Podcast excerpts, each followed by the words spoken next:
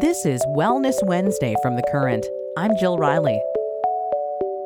Well, today's topic is about sensory inclusivity.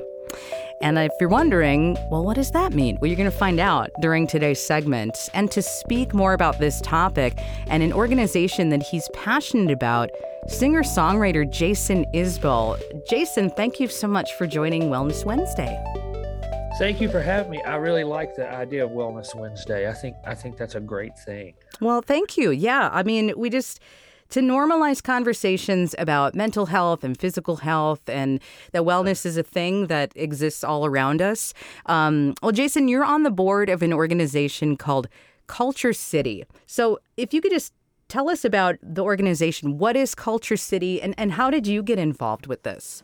So Culture City is an organization that tries to work to include people who have invisible disabilities. So different sensory needs, sometimes it's autism, sometimes it's something brought on from ADHD. There's a wide range of invisible disabilities that we try to accommodate. But what we do, one thing is we'll try to open up rooms at sports venues, for people to take their family, like if they have a child who is overwhelmed by the lights and the sounds at the sports venue, they'll have a room there where you can take the child, and the child can relax, and the room is designed and decorated in a way that makes it comfortable.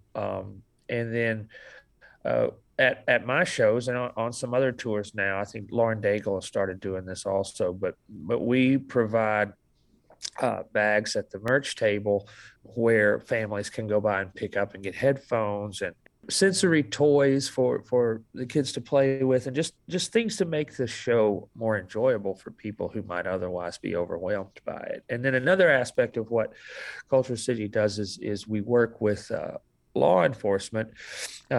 We have a training program that we send out to participating law enforcement branches, and it helps them in dealing with calls when the people on the other end of the call might have an invisible disability. So we're trying to spread that around the country and help law enforcement and first responders get trained. Yeah, and the police training side of that is it's just so important, in the era that we're living in now. I think so too. Mm-hmm. I think so too, because it's not something that a lot of first responders have training with unless they've gone through a program like this one, and they show up and, they want to, turn the flashlights on and yell. And, just like they do when they're arresting somebody who doesn't have sensory issues, they want to get your attention and get you to focus and sort of discombobulate you for a minute. And if you do that with somebody who is autistic or somebody who has an invisible disability like that, it can make the situation much, much worse. And sometimes they're not able to verbally communicate, that they're having a problem at that point in time. So, a lot of people's lives have been lost because of that. And hopefully this will make an impact nationwide. Yeah, and just the awareness of, even a term like invisible disability, I think that's a term that's so new to a lot of people. But I was reading this statistic that 1 in 6 individuals have a sensory need or, invisible disability. And 1 in 6, I mean, that's a lot of people. That is a lot. Yeah, that's a lot. But it's people that you can't, you don't see it when you look at them, When did you become aware that it was something that, you should pay attention to? I mean, was it a conversation you had? Was it somebody that you knew? Like, how did this one become close to your heart? I've had a lot of friends over the years who have dealt with invisible disabilities, and I didn't know exactly what to call it when I was younger, But now, as an adult, I have a lot of friends who have autistic children, and mm-hmm. That requires a lot of patience on everybody's part. But the thing that kind of broke my heart the most was the fact that they didn't feel comfortable taking their children to concerts. We have always sort of tried to become friendly with those families and help them get the most out of the experience they could. And the Culture City thing really made that a lot easier for us to do because we had some resources. I was brought into the organization originally by Dominique Wilkins, who, the human highlight reel, played basketball for the Atlanta Hawks and was the great dunker of my childhood. Dominique wasn't able to bring his family to a game at the arena in Atlanta. And there's a statue of Dominique in front of the arena. And because there was nowhere for his children to go, he has a child with an invisible disability. There was nowhere for her to go and gather herself and enjoy the experience that he just wasn't able to take his family, So that was pretty moving for me to think about this man who has a statue of himself in front of the basketball arena, not being able to take his family to a game. And when Culture City put a room in there, thanks to Dominique's involvement, then it was possible for him to do that.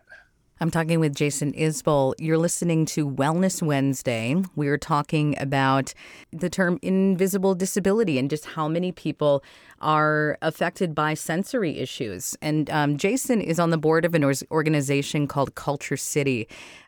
Jason, for anybody that's listening to this right now and is, learning more about this topic, what can people do to help? What can people do in their day-to-day lives? Well, obviously you can donate time or money, but I think a big thing that almost everybody can do is just try to be aware, and try to think before you lose your patience with somebody or before you judge somebody in a public situation.